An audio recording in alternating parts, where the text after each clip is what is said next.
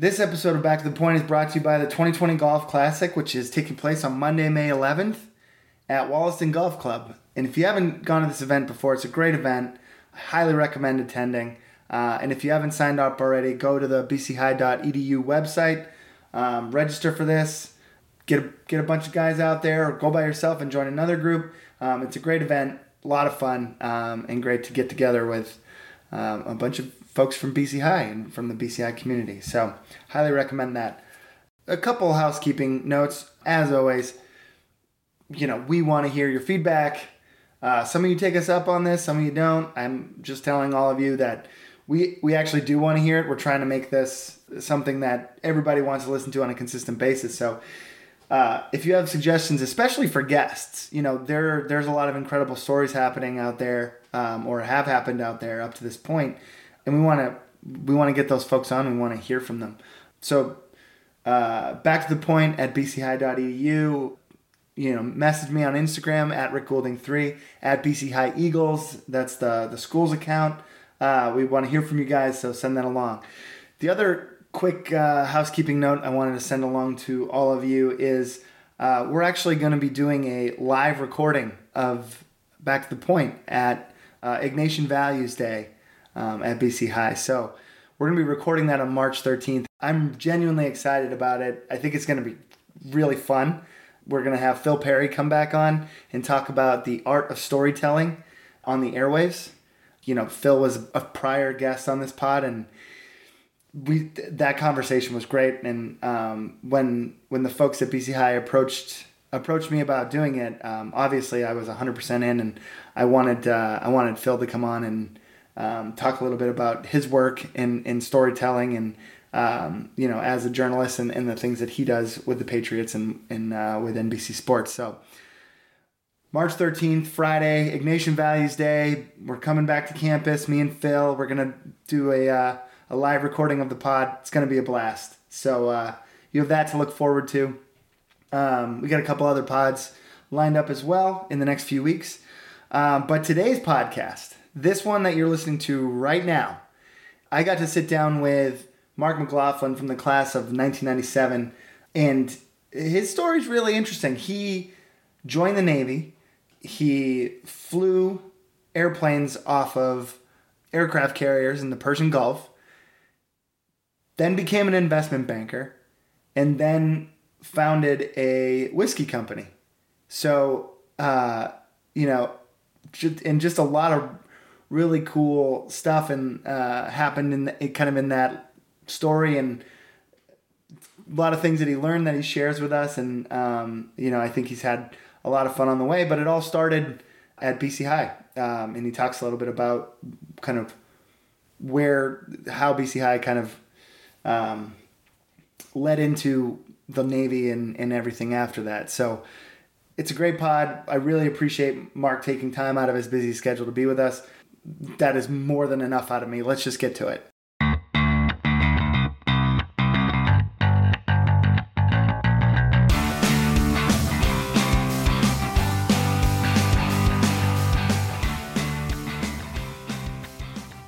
All right, we are taping this on a Friday here in the third floor of Loyola, and I have in front of me Mark McLaughlin from the class of 1997. Uh, he has graciously agreed to join us this morning, all the way up from Maryland. Um, Mark, how you doing? Good, good. How are you? Good, good. Yeah, no, we're excited to have you. And, I, uh, and for the listeners, Mark and I have exchanged a, a, good a fair amount of uh, text messages and phone calls trying to get this arranged, but uh, Mike O'Brien took us home and helped helped get us set up. So good job by Mike. Um, so as we talked about right before we put the mic on, I I looked in looked at your looked at your company's website, which we'll get to, um, and there's a lot of cool stuff in there in terms of the story of the company, but also since you're one of the founders, uh, your story is intertwined very much with the story of the company. I think what I want to start with today is just talking a little bit about. Um, so, so first of all, you joined the Navy. Yes. And from there, it's kind of a, what I what I read is it's kind of an interesting progression. So I, let's just start there, and I'm going to let you roll with it. Um, can talk? Let's start with the Navy. What what what led you to be? What led you to join the Navy? Uh, and kind of go from there to kind of where we are today with you. Sure. So actually, it was when I was here at BC High that I started thinking about the Navy. Um, and so when I went to I went to Villanova um, after BC High. Mm-hmm. Yep. So I joined the Navy ROTC uh, program when I Mm-hmm. was there. I'd always been kind of drawn to uh, to the military, um, just because you know my dad was a Marine. You know my maternal grandfather was a Marine. My you know dad's dad was a Army Air Corps. You know both in World War II. So it always it was something that was it's been in my family. Um, you know not career, but just you know during certain portions of wartime and whatnot. So. Uh, that was always kind of on my mind. Um, I wasn't dead set on it, but I went to Villanova and ROTC was there, and it just seemed like, uh, you know, something I wanted to to try. Uh, so I joined up and really never looked back. Um, but I was drawn to, you know, the elements of service, obviously part of it. Uh, obviously the element of you know adventure, excitement. You know, go kind of strange new places. You know, do new things. Yeah. Um, and for the most part, it panned out. It was it was a great experience. So. Uh, but yeah, from Villanova, four years of ROTC, and then I graduated, and um, I was selected to go to flight school to be a, a naval flight officer, which is uh, most people aren't familiar with the term. It's uh, it's like the guys who don't have the eyesight to be a pilot. It's the, the goose, you know, right? Yeah. So you uh, like run the weapon system. I was just going to ask you, you have 2020? Or, Uh, yeah. I do now. The Navy fixed it, but when I Oh, got really? selected for my job, I was like 2400. I, I couldn't see the alarm clock at night if I didn't put my glasses on. Oh wow! on. Yeah. I'm like that too. I mean, I have contacts in right now, but it's the same thing. I'm like, Oh, yeah. I could never fly a it's like. Mr. Magoo, right? Yeah, yeah, I'm running into stuff. Yeah, But uh, but I loved it. I did. Uh, I uh, flew a plane called a Prowler EA6B. Um, it's a it's a carrier based um, electronic attack Mm. platform. So which is to say, basically the primary job was to um, in an airstrike to be the platform that was suppressing the radar uh, for the enemy missiles and whatnot. Oh, interesting. Uh, so it was a really interesting job. I loved it. I mean, loved the people I worked with. And, Yeah. uh, I, I was active duty for nine years. Um, you know, would do it again in a heartbeat. I loved every minute of it. yeah. and then for me, uh, I was really on the fence about at that kind of nine, ten year point, staying in for a full, you know, twenty plus year career, Yeah. uh, or trying something different. And I was really, really on the fence. Um, and I don't know what this says about me as far as my decision making process, but I just said, hey, this is a GI Bill. That's great for uh, you know, you know, great benefits to go to grad school. Yeah. I applied to three grad schools that I thought all should laugh at me, and one of them let me in. So, so I said, all right, well, hey, maybe that's a sign. I'll go to I'll go get my MBA. So, All right. Um, and it was a little more thought than that, but probably not much more thought. No, no, no. I understand. it was uh, Virginia, right? University of Virginia, yeah, Yeah, the yeah. Darden School, and um, oh, to your LinkedIn too. I should uh, say that. that's right. So, uh, so yeah, that's what kind of led me from the Navy to you know, you know, as much as I love the military, like I said, and if I had stayed in, I would have loved it. Um, yeah. you know, part of it was looking at the next, you know, ten years to get to twenty. I probably would have been away in some way, shape, or form for you know three and a half, four years, or something crazy. When you add up all the deployments and this and that and the other. Um, so I have you know tremendous respect for my buddies who stayed in and did that with children and whatnot. Yeah. Um, but um, and also I figured, you know, at that point I was what 30, 31, something like that. You know, and I, I, figured the iron was still hot for me to completely redefine myself, and maybe at 42, 43, I would, it wouldn't be quite as you know Mhm. readily available. So anyway, for all those reasons, I, I leapt out, um, went to uh, to grad school, you know, hung on to flying for a couple of years. I flew with the reserves um, for about two years when I was in grad school. The Navy Reserve. The Navy Reserves, yeah, out of Andrews Air Force Base, it was a small Navy contingent on Ah. Andrews Air Force. So so I would drive up from from, Gotcha. from Virginia for the weekend, you know, fly, make a little bit of money. Yep. Um, you know, kind of scratch the itch, if you will. Yep. And then into investment banking, and when that happened, it was you know, whatever it is, 70, 80, 90 hours, some crazy hours, um, and I I, couldn't do, I couldn't do both. Yeah, I'm sure Yeah. you're very familiar with that. Yeah, yeah, yeah. Um, so I let go of the flying there, which you know I missed, but it was the right choice, I think. And and then Mm-hmm. you know, two years of banking. Um, I can keep going on that, or Yeah, yeah, yeah. no, so keep, um, keep rolling. I mean, you went to business school. You decided to kind of enter the, the financial services industry. I, I was wondering if you could actually before we go forward, c- can you talk a little bit about what it was like for you to transition out of the military and back into like Yeah. you know civilian learned life, but also back into school? I mean, I'm sure Yeah. that was like a, not jarring, but like a, a, a transition. It was. It was the um. It, what the the academic part of it wasn't as much of a transition as it was just the culture part of it. Yeah. Um. You know, there's, as anybody who's listening who's been in the military or people can kind of you know imagine, it's a, it's a very uh, distinct.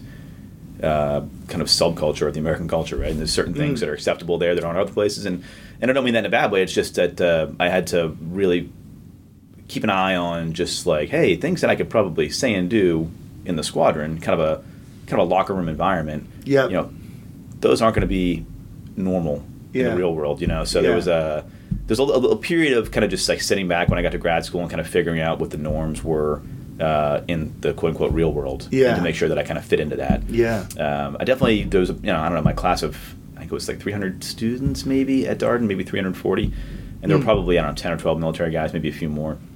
We all kind of hung together. We all, think we, whether we said it or not, we're feeling the same thing and kind of Sure. kind of we stuck together and figured things out. Um, Yeah, that's that's good that there was like a contingent. Oh yeah, I would have been I, I would have been lost without it. Yeah. um, which is probably an, you know that sounds like an overstatement, but really like you know those are the guys I felt completely at home around. so, Right.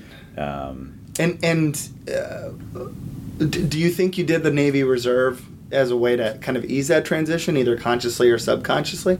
Um, not really easing the transition from military to civilian world per se, but it was a way that um, I when I joined the reserves, I didn't know that I was going to do two years and then part ways with it. Um, that was kind of the function of the fact that banking was just so all encompassing as far as Yeah. time and whatnot. Right. Um, so really, it was more of a way for me to yeah to hang on to some element of what I really really loved about the Navy um, in an ongoing way.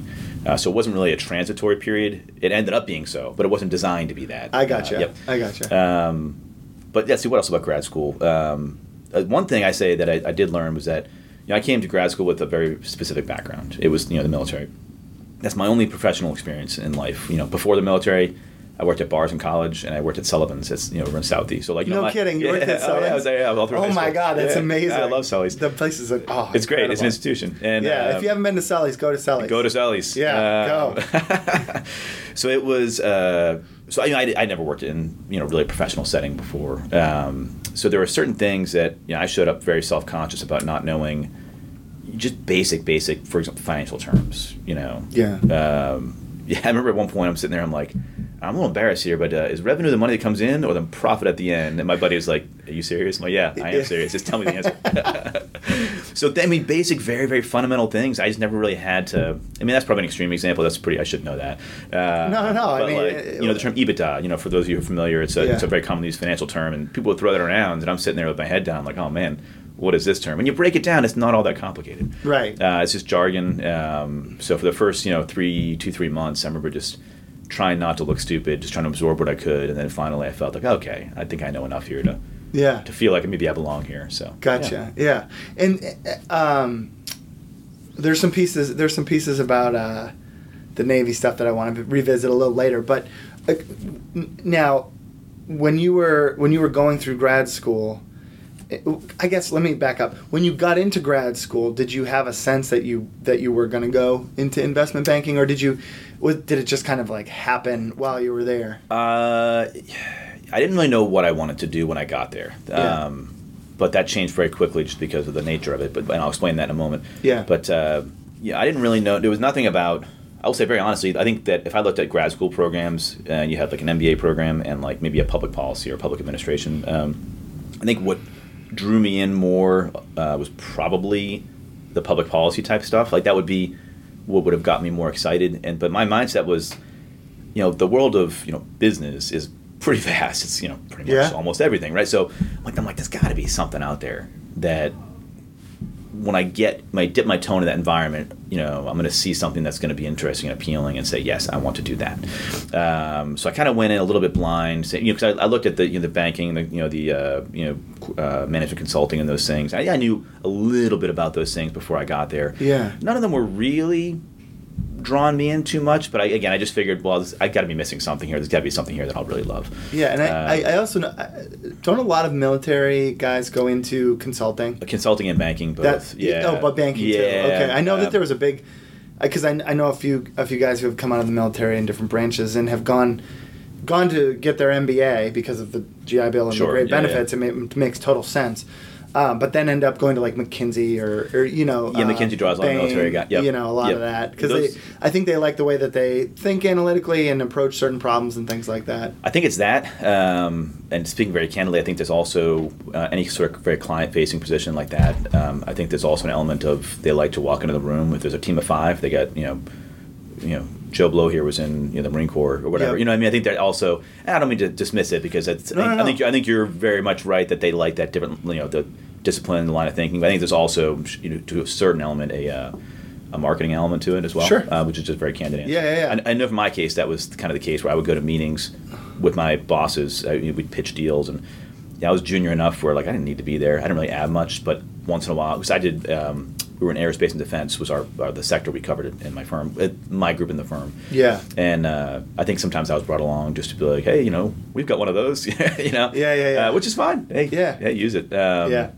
But uh, I don't mean to sound cynical. It's just the reality of it. No, no, Uh, no. I, I and I, I mean, it, it's actually, I think, in a way, a compliment to Sure. your service in the Yeah. military and, and how it's esteemed and respected. I, I think, you know, yeah. I will say that uh, just as a funny aside, like my boss, he was a nice guy. He was a little bit odd. He won't be listening to this, I know. So yes, I, I can say whatever I want on about him. Yeah. Uh, we'll, we'll call him, you know, Bob, which is not his real name. Yeah. Uh, at any rate, we would go every meeting we'd go to. He'd say, uh, he'd say, and this is Mark, and blah blah blah. Hey, Mark, how many combat missions you fly in Iraq? I'm like. 60 Bob. Like it was like this whole routine he did. Yeah. I'm like, I'm like Yeah. just, oh man, like don't Yeah. do that to me. I gotcha. but the uh, at any rate, uh, I think I got us off topic. no, no, there. no. The, Um, tangents are great. That's yeah, one of oh, my good. favorite things about the right. pod. Yeah, I love going off on tangents. Um, the uh, so we were talking about um, Oh, what did I know what I was going to do? Yeah, go- Yes. kinda going into investment banking. So what what did it for me was I got there and I kind of figured out, know, like I mentioned earlier, I didn't know what was what in the business world, right. and to me, banking drew me in. Uh, first of all, I find finance very interesting, and then I um, it seemed to me to be a uh, sector where I could get into a, a investment banking job and get exposure at a very rapid rate to a lot of things that I haven't been exposed to before. So, for example, you know, even though it's a finance job, you know, we're doing M and A. So, let's say you want to sell your, we're doing middle market um, M and A. So, you know, you want to sell your company. Yeah. Uh, you know, you, you grew it from for the past forty years, you grew it to 100 million dollars in revenue, whatever it is, and you want to sell it. You know, so much of our job, and I'm sure you know this, um, but uh, for those of you who aren't as familiar. Um, you know, so much of our job is really getting to know the company, not just the finance side of it, like what you do, what makes you tick, and you know, Yeah. and you know, as a 32 year old or whatever I was, you know, associate, you know, low level associate at an investment bank, you know, I'm sitting there with CEOs, CFOs, and you're kind of hearing their kind of most intimate professional thoughts uh, because they're either trying to sell their company, they're trying to raise capital. It's something very important in their company's life, you know, cycle is happening. Yep. And you're you're in the room, you know, your your opinion's being re- requested, which I always felt like I don't know why you want my opinion, but here it is if you ask for it. But uh, you know, I'm, about, I'm the junior guy here. You know, you don't Yeah, yeah. you want my opinion. Leave me out of this. That's right. I will tell you what I think, but I would put a big asterisk and say this guy has done this for one year. Yeah. But um, at any rate, it was uh, all that exposure, and it did play out the way I thought. That I think I, I left there feeling um, much more competent to just go out into the broader world, saying, "Okay, I got this military background, which is extremely valuable to me." Um, but you know, it was that period where I kind of like, okay, now I now I know how the regular the rest of the business world works a little bit better. Yeah. and that's where I felt confident enough that I, I that I at least knew enough to be dangerous to go try to do my own thing. okay. Um, so I hope that was a long-winded way of no, no, that was great. Right. So, but here we are. I Here we are, I yeah. mean, you decide uh, to go off and, as you said, do your own thing. Now, walk us through a little bit. What led to that decision? Was it Uh. purely dissatisfaction with the IB world, or was it? That was part of it. Yeah. Um, and again, this this whole part of the story will probably say more about me in a not so positive way than I like, but I'll say it anyway. Is that uh, you know kind of like my my grad school decision? It's like oh, I'll just you know Yeah, I'll yeah, apply to three. yeah. one's in Boston, one's in Philly, one's in. Hey man, it worked out, right? It worked right? out. So you know what? It's all good. if my mother listens to this, she's going to be shaking her head, so embarrassed. Um, so, um, so uh, what was the question? Sorry, I lost. Oh, Oh, so no, no. Uh, as far as why, yeah, yeah. What was the decision process? So I, I've been I had, have been thinking about you know from when I went from the Navy to grad school, having my own business was always very appealing. Uh, I just didn't feel, and I think mostly rightly so, that I was in a position just to jump out and do it. I just didn't know enough. You know, Yeah. hence that transition period with banking, which as much as I didn't necessarily love that period of my life, uh, I think it was worthwhile to do it. Um, Yeah, it's like going through a buffet line in life, right? Like you take a little bit from each experience, and Sure. some parts of the buffet line you're like, eh, but I should probably put a little bit of this on my Uh, plate. uh, I, never looked at it that way. That's a great way to look Yeah, at it. I it's agree. buffet- buffet approach. That's buffet approach. Yeah. Um, so that was uh, so you know in a bank. So from the day I stepped into that that job, it just wasn't really what I wanted to do. So I, you know, for a couple of reasons, I stuck with it. A because I, you know I, I made a commitment to it. Um, Yeah. And in my mind, you know, if I don't like it, I'm not going to leave at second day and say not for me. I'm going to stick it out and at least give it a good shot. So in my mind, two years was. Uh, you know, two years was an appropriate amount of time to, you know, the firm that hired me to give them two years of hard work and, and to try to give them some value. You know, obviously for me to get value from learning from the experience. Mm-hmm. But after two years, and I, my opinion of the job hadn't really changed that much. Uh, and again, which is not to say it's not a great job, and there were some wonderful people who worked there. Uh, it just was a bad fit for me, is all I'm trying to say. Yeah, yeah, of Um, course. So after two years, I realized, hey, this is just not, you know, th- this is not sustainable for me.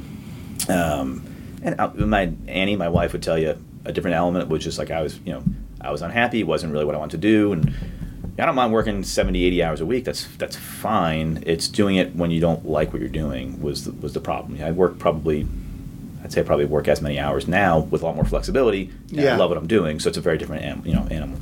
But at any rate, um, Yeah, if you if you if you love what you're doing, and or if you love really love the people you're working with, Yeah. I feel like you could you could do anything and, and work as many hours as exactly. as there are in the day. Yeah, and if I can shoot home and see my kids for two hours Yeah, and and back then- to work, like that's that makes all the difference. oh, right? all yeah. the well, you know how difference. is. Absolutely, yeah. Um, so, uh, so it wasn't like you know. I said, I guess what I was saying. My wife would probably tell you, I, I wasn't very pleasant to be around.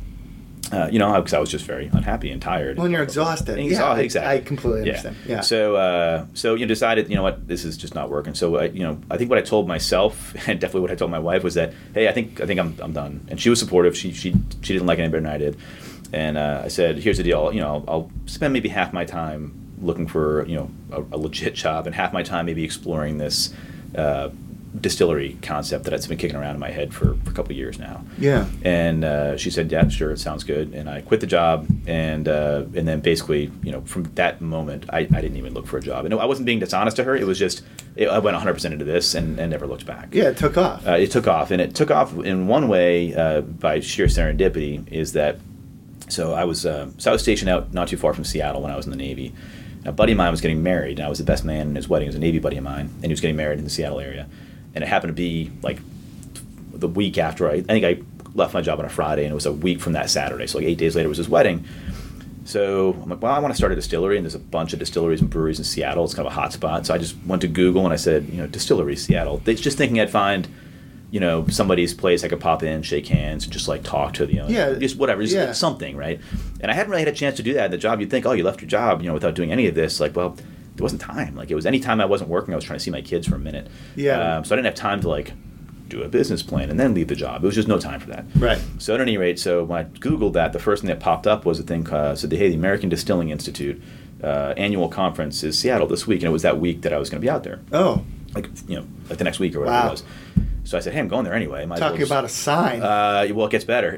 Oh, really? Yeah, Oh, yeah. geez, I'm sorry. So, uh, so I go out there, and so I, you know, I, I, I booked my flight to go out there a few days early, stay with a buddy's, uh, my buddy's brother, and go to this distilling conference, and you know, sit down. You know, three or four days having quit my job. You know, bright-eyed, excited, and I just rapidly realized like you know, how little I know about the distilling world. I knew I didn't know anything, and Yeah. I, this just like reinforced that severely. Like I don't know what I'm doing here. Yeah. And this whole organization, by the way, the American Distilling Institute, their their shtick is kind of helping. is trying to cultivate the growth in the industry from the you know the grassroots level. So Yeah. people starting new distilleries and whatnot. So even though this is like designed for for newbies, I still felt like, oh man, like I don't know what I'm doing.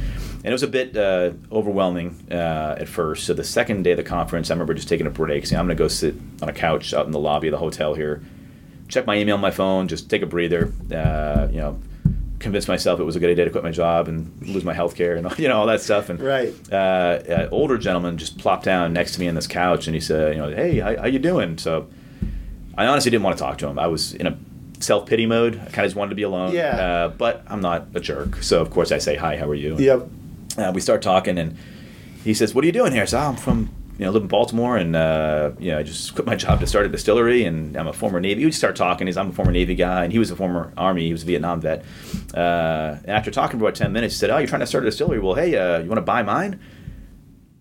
Like, Oh my god! So I'm thinking, you know, in banker terms, I'm thinking like, you know, okay, who's your, you know, where are you in this process? You know, I'm I- Right. Yeah, you know, who's your attorney? Do you have a banker? Blah blah blah. You know, Yep. valuation, all this. I, I, I just start kind of asking these questions. Yeah. He just looks at me. He says, "Whoa, whoa, whoa, whoa, whoa! You're the first guy I've told." Yeah, yeah. so he just uh, he had driven down. His distillery was like 90 minutes north of Seattle, and he drove down uh, to the conference, knowing that there'd be lots of guys like me there that were just getting started, and figured, Yeah. hey, if I want to sell my business, there's a you know target rich environment of people who will maybe be interested. Yeah, definitely. And the reason that he was looking to sell his business was that his business partner slash neighbor slash friend, uh, also a military guy uh, from way back, uh, was terminally ill. Mm. So they were in their 70s. They were doing this as a retirement hobby. I mean, I could. Their story is a whole different podcast. They're, it's it's awesome. Yeah, yeah. Uh, which I'm happy to get into. it. I don't know. I, I, it's they're a trip. Uh, but uh, uh, Jim, uh, the sick one, was you know was terminally ill, and this went from being kind of a fun two man hobby uh, out of Bob's barn, you know, in this remote part of uh, Washington State called Samish Island. Uh, and it went from being a fun hobby to being a chore. Once Jim couldn't work anymore, and uh, you know it was just kind of time to for them to let it go. Sure. So uh, at any rate, um, you know, we exchanged contact info, and you know, at first I'm thinking, I don't know, this isn't how I envisioned this happening, but uh, I, I kind of warmed up to the idea. Eventually, I just flew out there, stayed in his guest house for a couple days, made whiskey with him, just loved what he was making, loved everything about it, and thought maybe maybe this is a good idea. So raised capital from mostly from Navy guys, actually Navy Marine Corps guys. Not because that's who we targeted. We didn't ask friends for any money. It's just those are the guys who came to us and said, you raising capital? I said, yeah. Well, can I take a look? You know, so Yeah. if, if friends asked us, we would let you know, but we wouldn't even solicit from friends and family. Gotcha. At any rate, raised the money and ended up moving out there, uh, living for months in Bob's guest house. Jim had died, and uh, learned the trade as much as we could in, in three four months, and you know, packed up the distillery and moved it back to Baltimore. So it's kind of a kind of a wild story. Yeah. So so you said we. Oh, I'm sorry. Uh, so my business partner is uh, it's kind of Arch Watkins, and he and I flew together in the Navy. Mhm. So that's how we met. Um, we both ended up living. Uh, so neither one of us is from Baltimore. Obviously, I'm from here. Yep. Uh, he's from Tallahassee, Florida. Um, but we were in the Navy. He got out and he worked. He was an engineer working in the uh, kind of Baltimore, D.C. area. Mm. Um, and it, it just so turned out that uh, he lived in a certain neighborhood in Baltimore where my brother-in-law, who I also we also flew with, lived, and another friend, a BC High grad actually. Um, Oh, wow. Ray Minahan was 93. Uh, all these three guys. What's up, I- Ray? Yeah, Ray. Yeah. if Ray even knows what a podcast is, I'd be I'd be shocked. But uh, so we uh, so we moved to uh, all end up in the same neighborhood called Butchers Hill in Baltimore. For those of you familiar with Baltimore, it's just just above Fells Point. And uh, we anyway, so we're all there. And uh, so when I decided to quit my job to do this, uh, Arch, uh, you know, he liked his job, uh, but he was kind of looking for something a little bit different. Mm-hmm. And he just liked the idea. And, and uh, you know, I forget exactly how. It wasn't very long that he uh, he said, "Hey, you want to you want to partner in this?" And I said, like, you know, absolutely. Yeah, could use the help, I'm doing, sure. Doing it alone was. Uh, I had two grad school buddies who were kind of involved, but they had full time careers and they, they Yeah. can only do so much. Right. And uh, having somebody who was willing to um, to jump in with both feet with me um, was transformational. Um, so and a person you trust. I mean, he's a friend already. You trust him completely. So Yeah. it, it made a, an enormous difference. So yeah, he and I have been at this for for uh, it'll be six years next month since we kind of jumped into the into the fray. So, Yeah. And and you should probably mention the name of your company. I should. I should. Yeah. I'm a horrible. I'm a horrible at marketing. No, no, no. It's all good. I just want to make sure you get it. Yeah. So it's uh, Old Line Spirits. O L D L I N E. Um, Where's the name come from? So the name comes from. It's so it's the, what most people don't. No one outside of Maryland knows this, and very not many people in Maryland know it either. Is the Maryland state nickname is the Old Line State, Ah. and it's a cool story that relates back to um, the Revolutionary War, Hmm. where uh, the quick version is that I think I'm gonna say it was I should know the year, maybe it was 1776 or seven, whatever it was, that uh, Washington had most of the Continental Army in um, what is now Brooklyn slash Long Island, Mhm. and some of it on, on Manhattan. And it was a period of the war where the British were, I think, still hoping for somewhat peaceful resolution, and it got to a point where that became readily apparent it wasn't going to happen. So um, Admiral Howe and the Royal Navy started landing troops on, um, you know, on Long Island to basically rout the American army just and, and end the rebellion. Um, so Washington, when the British started to land, Washington realized he was heavily outgunned and also that he had a very weak position, or weaker than he, you know, not as strong as he thought, and immediately realized that he had to uh, withdraw to Manhattan and then up, you know, away from New York. Yep. Um, so, in order to bide time for that to happen, he needed somebody to distract the British or occupy the British while they were landing uh, to give the rest of the army a chance to escape. So he used a unit from Maryland, which uh, they call the Maryland 400, which was you know 400 or so people uh, who happened to be very well trained and well equipped. I think they're from more affluent backgrounds, so they have better weapons and you know probably better training. Because back then, so much of it was what your family could provide you with, right? So at any rate, um, he chose that unit for uh, for that reason that you know that they were kind of you know the best equipped to Mhm. really do this mission. And uh, and they did, and they and they held off the British for long enough for the rest of the army to escape across the East River, and then you know ultimately to safety. Uh, but in doing so, there was like 95% casualties, you know, whether it's you know killed, wounded, captured.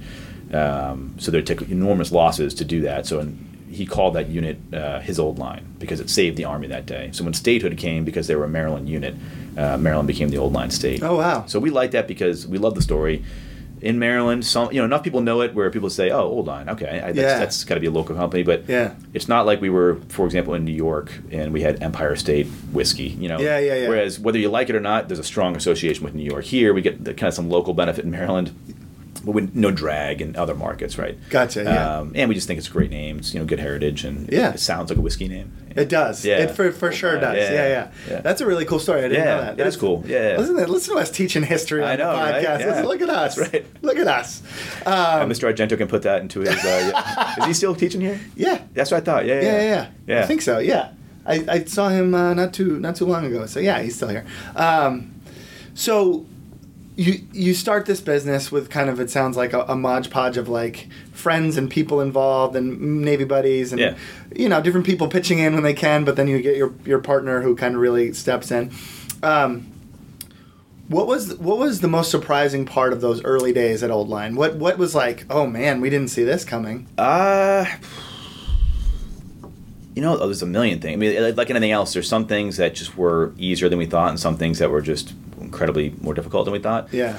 I'd say that for the first six years, the biggest one would be, uh, and it's going to sound a bit naive saying this, that the no matter how good the product is, how good the price point is, um, it's a very competitive market, and getting traction uh, on the you know marketing and sales side is an enormous lift. And I think it's one of those things where I'm sometimes kind of thick-headed, where somebody you know people I know and trust can tell me things over and over again, and I'll you know I'll say I get it, I get it, and in my mind I'm like, eh, I don't think he really knows what he's talking about here. Like you know, I, I think I know better. Uh, and we got we were given that advice of like the amount of time and effort and money you have to spend uh, and the loss you need to take to really get a brand established is is pretty you know, noteworthy. Um, and I, and I, my financial planning, I would always put marketing as kind of. Sometimes it was almost like a uh, a marketing budget was almost I won't say an afterthought, but it's like after all this other stuff, what do I have left? Sure, marketing. It's like it was just Yeah. the wrong way to think of it. Um, and uh, But in the, but the in the early days of a company, it's tough to be like, we have X amount. You know, I'm going to dedicate this percentage to marketing. I mean, that's a tough. I, I totally understand. Yeah, and, and so much of it is like, you know, marketing is such a broad term. It's like, but what does that really mean? So a lot of it was us figuring out, like, you know, when we spend dollars here, where does it really go? But Interesting. Okay, uh, yeah. But like, you know, an example of that is went to our so in, the, in this industry. For those of you who don't know, you know, this is we're the supplier, we produce it. Then we have the distributors. We sell to a wholesaler, and they, you know, then they sell it to the bars and restaurants and whatnot. And then, you know, you guys buy it at the retail store. Yep. Um, so the distributor we first worked with uh, in Maryland, you know, we said, hey, in the early years we have a somewhat limited amount of whiskey because we only have what we took over from Bob and Jim uh, from their distillery, uh, and we're making a bunch, but it's going to take a couple of years to age. So we didn't want to run out. Uh, which in hindsight was not a problem. so, Yeah, yeah, yeah. but we said, uh, hey, listen to the distributor. I think we should target, you know, 10, 15, maybe 20 accounts. Um, I, I would rather service those accounts and keep them supplied and not be at a point where we run out at a certain point, uh, which is fundamentally sound logic. But what wasn't fundamentally sound was the fact that that wasn't going to happen with 15 accounts. And they were they were very nice. They kind of politely said, uh, "You're crazy. Like get into as many as you reasonably can. Like Yeah. you're going to want to." And they were 100 percent right. But my mindset, all that is to say, my mindset was that, hey, it's a new category. It's American single malt whiskey, which I'll talk about here in a minute Yeah. you know, it's uh, you know in Maryland, it's a local company, and you know we price it you know competitively for other single malts, all these sorts of things. I'm like, I, I don't know how this thing won't just be flying off the shelf. And even with all those things, that it was, you know, a well thought out brand, a great product, unbiased, all these things, obviously, um, and the price point, you know, was right. It still was just a very heavy lift of you know more hours than I would like to even admit standing in liquor stores pouring samples. I'm actually going later today to do that up here. Oh, really? uh, at Okay. Mar- Marty's Liquors uh, uh, over in Newton. Uh, I'll be training up a guy down there. But yeah, it's, Yeah. it's it's the the drudgery of it. I knew it exists, and I wasn't afraid of it. But um, I think if you asked me six years from when I started this, would I'd still be doing you know that kind of grunt work? And I would Yeah. think, yeah, maybe a little bit. And no, it's it's a big part of my life, as it should be. Uh, Yeah. anyway, I think I over answered your question. No, no, no. yeah. You were going to talk about um, American single malt. American single malt. So one of the interesting things, one of the things that drew us to the opportunity to learn from you know Bob and Jim was Yeah. that they were making a, a product that I didn't even heard of before, which is American single malt whiskey. So Arch and I set out originally with the concept of making uh, bourbon and rye. Uh, you know, bourbon and rye being just the quintessential American style whiskeys. You know, we both love those products. They're great. You know, both have been on kind of a tear Yep. these past couple years. Um, an American single malt. Uh, at the time I met Bob, I didn't even know what that was, and I'll explain what it is here. So, single malt uh, whiskey is uh, basically the, there's a couple of layers of definition, but the primary one is that it's produced at one distillery uh, and it's made only with malted barley. Malted barley is the primary ingredient in most beers. Um, it's a very it's an expensive grain, uh, but it gives you a really rich flavor. Um, bourbon gives you more, you know, corn gives you more of a kind of sugary sweetness. Rye gives you more of a spicy bite. Malt uh, malted barley gives more of a it's got some sweetness to it, but more like a rich toffee kind of biscuity note to it. At any rate, single malts uh, traditionally have been made in you know mostly in Scotland. Uh, some Irish whiskeys are single malt. You know, Japan makes a lot of single malts.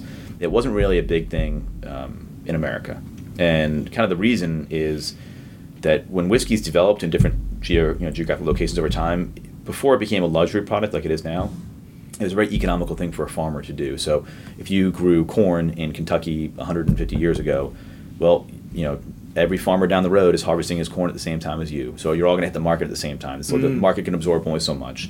You can only feed your livestock and your family so much. Well, okay, you can make a bread and some sort of beer out of the stuff, you know, to make some extra use out of it, but that will spoil relatively quickly.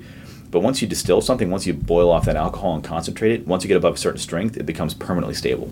So it was a way for farmers to take a, um, a crop that would otherwise be wasted and make it into a commodity that they could consume themselves over the winter, they could sell, they could trade. So the point there is that whatever the prevalent grain was, was what the whiskey would be primarily made with. So in Kentucky, corn is king. Bourbons are you know uh, corn primarily. Usually, maybe seventy percent of the recipe is usually corn. You know, Maryland rye, um, you know, grows very well. It's often used as a cover crop. Well, you can till it under, or you can make a rye whiskey out of it. Well, of course. Uh, in barley grows uh, better in short growing seasons. So in places like Ireland and Scotland, that's the prevalent grain. So that's what they would make their whiskeys with. So all this is to say that single malts, because corn and rye are much more common than barley in the U.S. Mm-hmm. That's where the um, that's what kind of what the the whiskeys developed as you know corn based, rye based. But with the boom in craft brewing in the past you know 20 years, Oh yeah. um, what do they use? Malted barley. So now the availability of this grain is so much greater. So distillers like us are saying, well, why can't we make a single malt whiskey just like in Scotland, Yeah. but with like an American spin? Interesting. And that's what's kind of happening. So uh, the way we're doing it, this very so the American single malt category is very new. So it's, you know, there's a lot of different things happening, and there's kind of two camps. There's you know the camp that is trying to kind of recreate Scotch style whiskey in America, uh, which is one camp, and there's some really cool stuff happening there. Uh, and there's guys like us uh, who are trying to uh, make an America a single malt whiskey in a definitively American style. Mm-hmm. And the primary way that we are doing that is that we're using the old world kind of grain concept, that malted barley. Uh, ours is not peated, so it's not smoky. Um, think of like a Highland malt. Um, but what happens in Scotland is because the, they don't have a lot of oak there, so they will use uh, second use barrels. They'll use use bourbon, use port, use sherry, Oh, interesting. uh, which is a wonderful way to do it. Um, but they'll just import these barrels, so kind of freshen them up and use them again. Um, in America, for a bourbon or an American rye whiskey, by law, you have to use um, a, a fresh oak barrel, virgin oak. So the flavor in that oak, you know, is so much of what gives the whiskey its character. It's, you know, fresh oak barrel will taste different than something aged in a used barrel. Mm-hmm. So the law, that's a kind of what I'm getting at is we're making our uh, single malt like a like a non-smoky single malt Scotch, but we're aging it uh, the way you age a bourbon. So the the flavor profile is really interesting. It draws very very much both from you know single malt Scotch drinkers who don't think they like American style whiskeys are really drawn to it because it has a lot of the character that malt they like.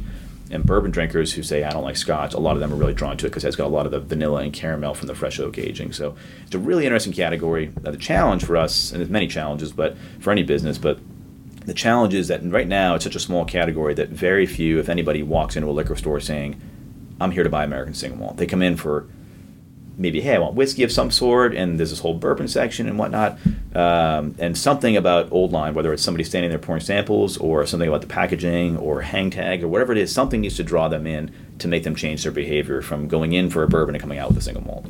Uh, and that's the challenge for us is, is kind of Gotcha. and we're not trying to convert anybody. Um, you know, the, gone are the days where you know, uh, you know, you're a bourbon. You're, you know, I'm a, I'm a Macallan guy only. You know, Yep. Maybe the older generation is kind of there where they have a very, very brand loyal. Maybe they drink one or two, maybe three whiskeys. uh, you know, our generation is much more. Uh, I mean, the term actually is promiscuous consumers. People are much more likely to try something a little bit different, Gotcha. uh, or a, you know, kind of maybe a little more whimsical. So for Old Line, we're not trying to be somebody's only whiskey. We're trying to be one of maybe, hopefully, maybe six or eight or ten, and be, be in a rotation. Yeah. And for us, that's in the new in if the you new go world. somewhere and you see it on the menu or something, or you see it, oh, oh, okay, yeah, yeah, yeah. Exactly. Yeah. Yeah. Or like you know you, you have you know um, a liquor cabinet, you have friends over, and like you know hey I want a whiskey, and you, and you have that you know if we're one of the eight or ten or twelve you have in your cabinet, and uh, that you know you reach for, that's Yeah. a win because that's the new reality. You know. Yeah. It, um, so. And we're, we're doing well. We're, we're growing really well in Maryland, Ma- Massachusetts. We're relatively new here, so it's you know we're just trying to get the brand awareness out. And uh, Yeah. But I was just going to ask you, what's next for Old Line? so right now we're expanding. Um, so we're we certainly haven't saturated Maryland. Maryland, DC, Delaware is kind of that we kind of lump them all together at home market Yeah. a lot of growth still to happen there, but we're definitely to the point where we're firmly established and we're you know still growing at a, at a pretty rapid rate there. Yeah. Um, but we feel now that we can keep that growth going. We'll look at new markets. So we're in Massachusetts now. Um, we're selling in New York, New Jersey, and then Colorado as of I think April maybe. Uh, and then we're going to stop for a bit and just really you know uh, figure out how to make these you know non-home markets really really work for us. Got it. Um, and like anything else, it's a heavy lift, and you Yeah. got to get out there and just feet on the street and shake hands and pour samples, and you know, Yeah. you know, train train up people to be your eyes and ears when you're not here. And Yeah, yeah. but it's but or your voice. or your voice. Yeah. Yeah, the best. Yeah, the brand. Like you know, having make sure people, you know, or when they talk about the brand, they're they're talking about it the way that we feel is the right way to talk about it, which you know is important. Uh, that messaging is critical. Yeah. Um, and uh, so that's really important to us that anybody we have working for us understands, you know, kind of who we are as a company and what we're doing, and um, and Yeah. kind of transmits that message the right way. Gotcha. Um, I, I was hoping, you know, we've kind of brought folks up to this point, but what, what, what have you, what did you take from uh, your time here at BC High that that you think has kind of played a role in kind of each kind of quote unquote phase of your life so Sure. far? Yeah, um, that's a great question. I'd say that, and I don't know if I'll kind of answer it tangentially, but um, Again, we love tangents. yeah, yeah, that's right. Tangents are great. Tangents are great. Yeah. Um, I think that uh, one of the biggest things for me was showing up here, you know, freshman, 14 years old, um, and being in an environment where I think you were treated like an adult from the, the get go. You know, Mhm. the you basically you were expected to behave as such. The bar was set. You have more latitude than other kids at other high schools as far as you know freedoms and abilities to do certain things. But that came with you know came with an expectation Yeah. that you would adhere to a certain standard and behavior and and um, and academics and all that. So that to me, I think being treated. I mean, people generally speaking, you know, rise to the level of expectation, um, and I think that the ex- level of expectation is high here. Yeah. Um, it was when I was here. and I'm sure it's the same or even better now. You know, so it's I think it's a wonderful thing. So you know, showing up here as a uh, you know like anybody at 14 you're very impressionable and i think that you know the exposure to the people uh, both the staff and the students here and that level of expectation and being treated like an adult i think is that time in a, in a still a boy's life is incredibly um, valuable. Yeah. um, and that just kind of you know all those things you kind of build on and carry through. You know i went to villanova after and i loved villanova. It was a wonderful place. Um, but bc high is so much more of, of you know my identity i think and and you know, um, That's funny that you mentioned that because uh, I went to BC and I, I love BC Jesuit school, great Jesuit education, but um, you know, I, I in my mind and in my you know day to day reality, tack back to BC High as kind of the I I don't know we want to call it the cornerstone Yeah, of of, yeah. of kind of one of the cornerstones I should say of my identity. A lot more than uh, you know college or law school you know it, it- I, I totally agree. I, that's Yeah. my long way of Yeah. saying I'm with you. I get it yeah.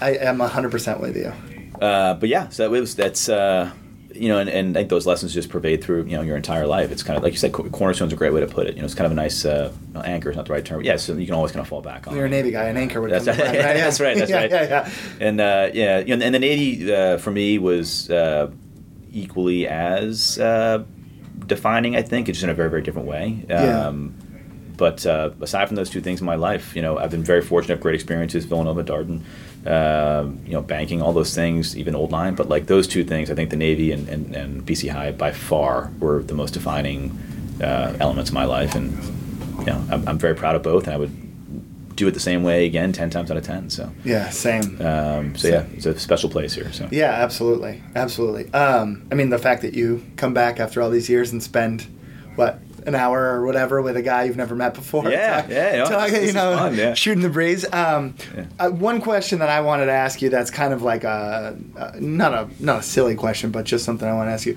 What's it like to to take to be in a plane that's taking off from an aircraft carrier? oh, ha, nice. I, I just Uh, I gotta know 'cause, like yeah. it's one of those things that I'm like that must be incredible. It's uh yeah I, know, I remember the first time so the Prowler was a side by side so I would the pilot was in the left seat and I would sit in the right seat next to him. Yep.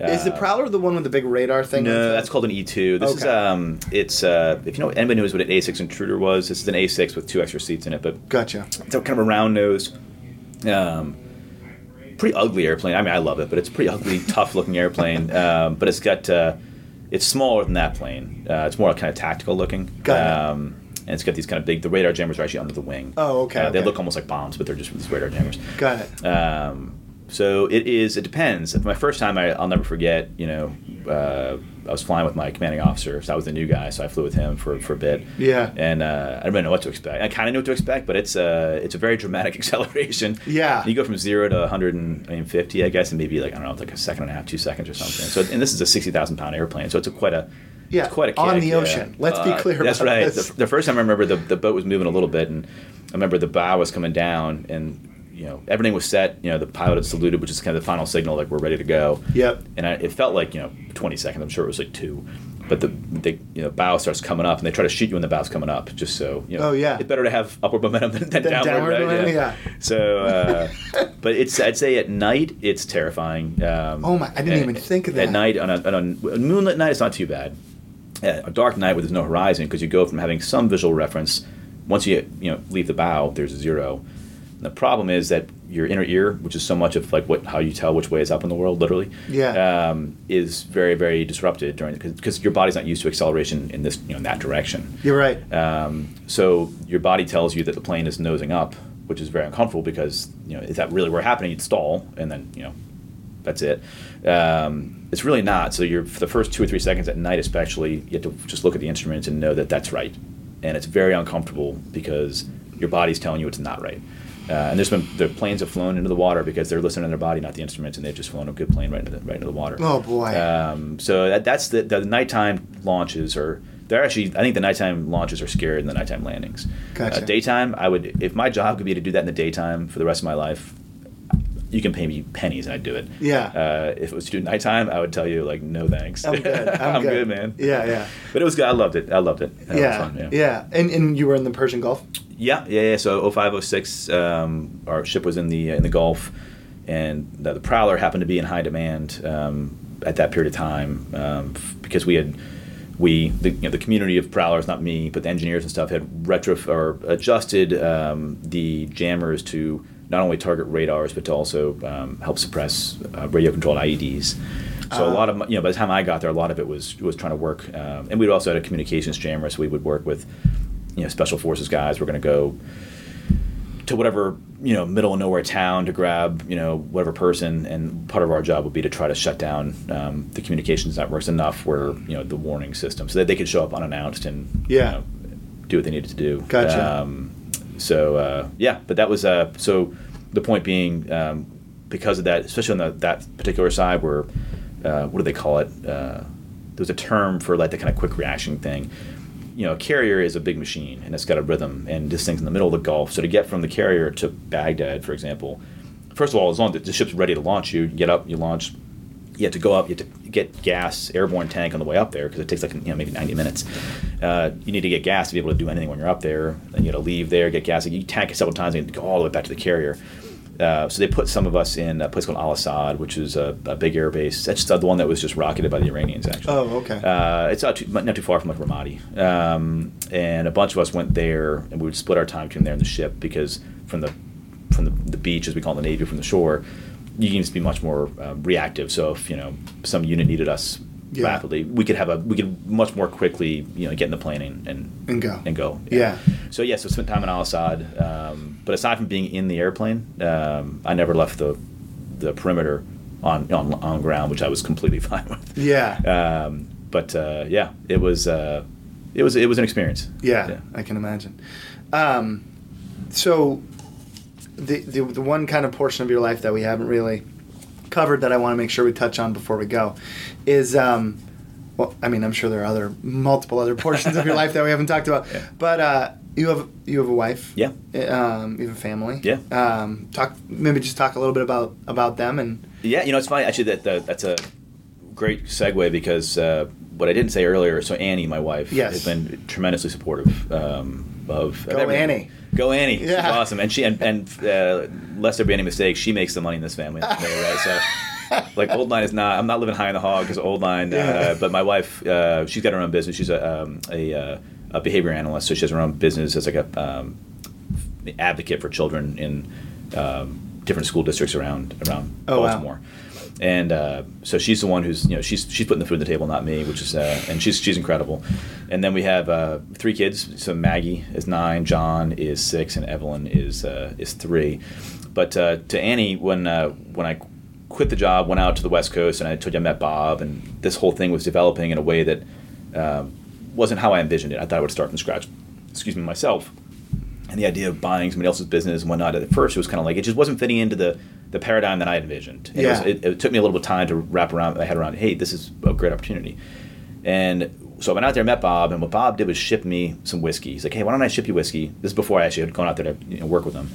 Taste it, see see if you like it. Let let that be a first step. See if you like it. Yeah. So he shipped me a case of whiskey, which I'm pretty sure was illegal, but he did. And um, and I get it. And I remember sitting in the back, you know, uh, kind of porch area of my house. It was nice out, so I was sitting out there and I, I popped, you know, a bottle open. I take a sip, and I think really deep down I wanted it to be bad because it mm. would have made my decision very easy. If it was bad whiskey, I could have said, "Yeah, We're good. we're good. I'll go back to the way I thought I was going to do this in the first place."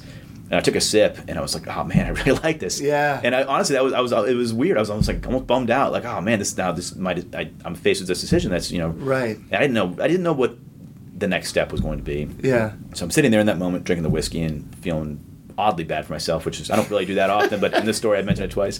Uh, so I'm not that much of a self pitier.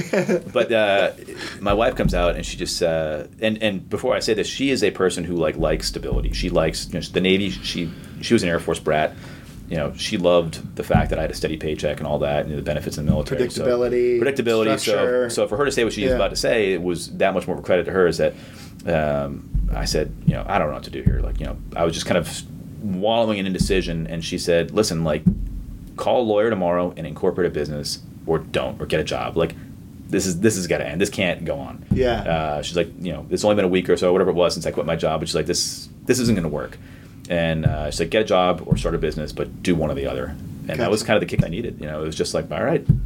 And that was that was really the uh, the catalyst to saying, all right, well, this is now going to be a thing. And, and so so Annie Annie has been hugely supportive. Um, you know, my family's been wonderful, and Yeah. um, you know, they couldn't do it without them. So. Yeah. Yeah. That's great. Yeah, thanks. Um, well, congratulations on all of your success. Thanks, Rick. Congratulations on all of uh, Old Line success. Thank you. Um, and I really appreciate you coming in. This has been a great conversation. I've, I've had a blast. Yeah, me too. And uh, yeah, hopefully we'll keep in touch. Yeah. And we'll go from here. All right, thanks, Rick. All I appreciate your time. Thank you. Yeah. Okay, that wraps up this episode of Back to the Point. Huge thank you to Mark McLaughlin for coming by, hanging out, talking about his story. Um, it was great. I had a lot of fun doing it. Um, thank you to Michael Bryan for helping us, you know, nail this down and get it scheduled, um, and for everything he does to help the podcast. Uh, thanks to our fairy pod mother, uh, Kristen Brophy, for consistently just making uh, the technical side of this podcast possible. So thank you, Kristen. And most importantly, thank you to all of you for listening. Uh, as I told you at the beginning, we're going to be doing a live recording uh, over the next few weeks, and uh, that's going to be a lot of fun. So look out for that. Look out for a couple other pods we have, and uh, that pretty much wraps it up. We'll talk to you soon.